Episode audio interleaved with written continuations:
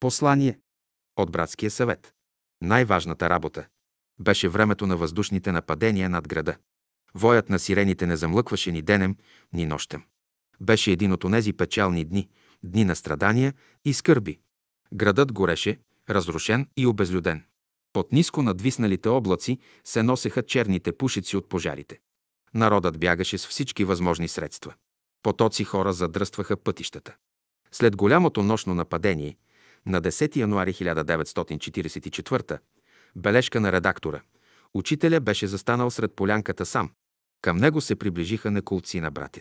Лицето му изразяваше безгранична тъга, скръп и огорчение от безумието човешко.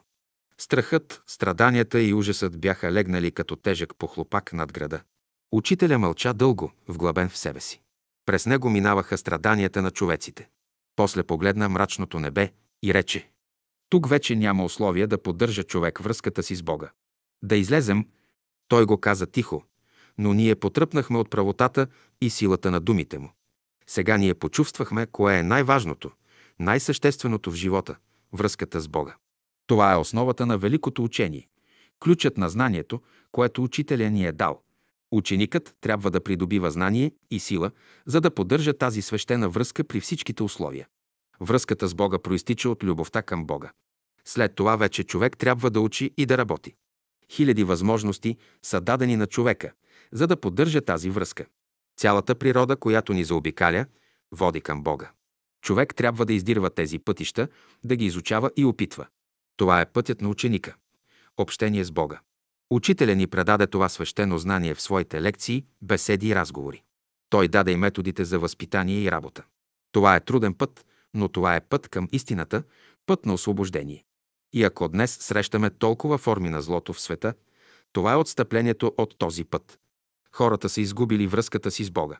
Изгубили тази връзка, човек попада под властта на злото, на низшите духове. Това е робството на съвременния човек. Връзката с Бога е която предпазва човека. Какво ще стане с агнето сред вълците, ако не е пастират с него? Работата на ученика, всичките му усилия са насочени към това – да поддържа връзката си с Бога. В тази работа той расте, придобива знание и сила. В живота всичко говори. Всяка жива твар говори. И камъните говорят. Стига човек да разбира този говор. Всичко, което изучаваме като жива природа, е съдържание на всемирния живот. Всяко цветенце, всяка тревичка, всяко същество, било то и най-малкото, изпълнява службата си в Царството Божие, т.е. онази работа, която Бог му е възложил и заради която го е създал. Дойде ли човек до това знание? Това е истинското разбиране на природата. Естествениците не са си задавали още този въпрос. Каква служба изпълнява всяко същество в живота на цялото? Голяма привилегия за ученика е да бъде призован да участва в работата на Бялото братство. Бялото братство ръководи човечеството. То е създало културите и религиите през вековете, онези вътрешни и външни условия, през които човечеството минава. Ученикът трябва да работи прилежно с любов и постоянство да се подготвя за това призвание. Ученикът трябва да бъде буден и внимателен, да се вслушва в себе си, да долавя тихия глас, гласът на своя учител. Чистотата е необходима, за да поддържа ученикът връзката си със своя учител. Учителят ни е дал формулата – верен и истинен. Само като призове Бога, човек може да бъде верен и истинен, защото Бог е верен и истинен. Ученикът, който мисли, разговаря със своя учител. Дълго време човек трябва да мисли за своя идеал, да мечтае за него с обич, за да стане той действителност. Учението е път и живот. От всяко парче мрамор статуя не става. Скулпторът грижливо избира материала си. От всеки човек ученик не може да стане. Учителят грижливо избира учениците си. Мислите ли за любовта? Мислете за духа. Свързвайте любовта с духа, а не с материята. Всички събития оставят следа в материята, в нейната етерна същина. Това са записи на природата. Тук всичко е записано, като на магнитофон, на лента.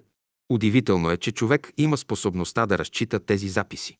Къде живее човек, това зависи от неговото съзнание, а не от това, къде се намира по място. Следователно, хората се групират по съзнание. Онези, които живеят в един свят, образуват семейство, братство, независимо от това, дали се познават външно или не.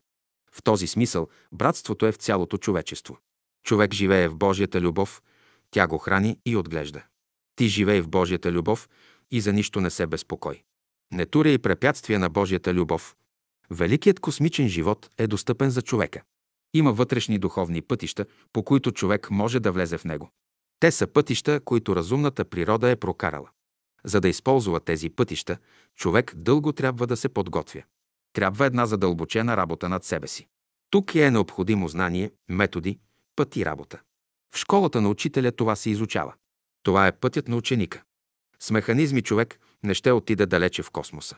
В Евангелието е описан момента, когато Христос оплаква Ерусалим, града.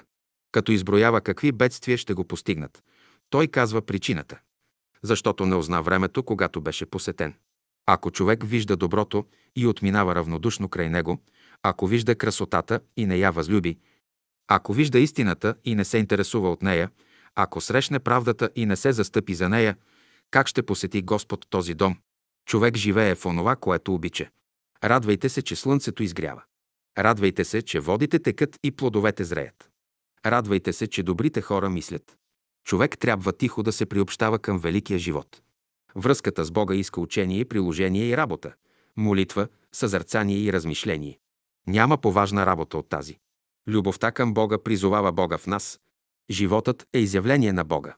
Радвайте се на силата на живота. Погледнете колко форми е създал, каква красота, разумност, любов и доброта е вложил в тях. Това е богатството на живота. Човек трябва да бъде благодарен, че участва в него. Зачитайте малкия живот. Отдавайте правото му. С това ние зачитаме и великия живот. Радвайте се на живота, защото чрез него Бог се изявява. Връзката с Бога, в това седи великото изкуство да живееш. Пазете радостта от живота. Човек трябва да бъде кротък и смирен. Под грижите на Божия дух растем и под Неговото ръководство се развиваме. Връзката с Бога е необходима както въздуха, както хляба. От Бога идат животът, светлината, силата и всички блага. Човек трябва да се моли, да мисли, да работи. Тогава и от най-тежкото положение има изход. Връзката с Бога е живот с Бога. Погледнете плодовете. Едно е безспорно.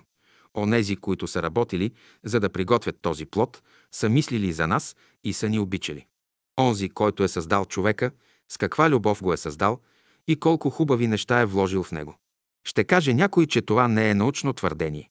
Не, това е строго научно твърдение, то почива на опит и наблюдение. Дойдем ли до съвършенството, до реалното? Там противоречния няма. Всяко същество заема своето място в големия живот, като негов елемент. Личното отпада. Остава реалността. Противоречията са в личния живот. В живота на цялото противоречие няма. Всяко същество може да бъде разгледано от две гледища – като индивид, който се бори за своето съществуване, и като елемент на целокупния живот. Това е истинското, реалното положение. Това е виждане, това е разбиране.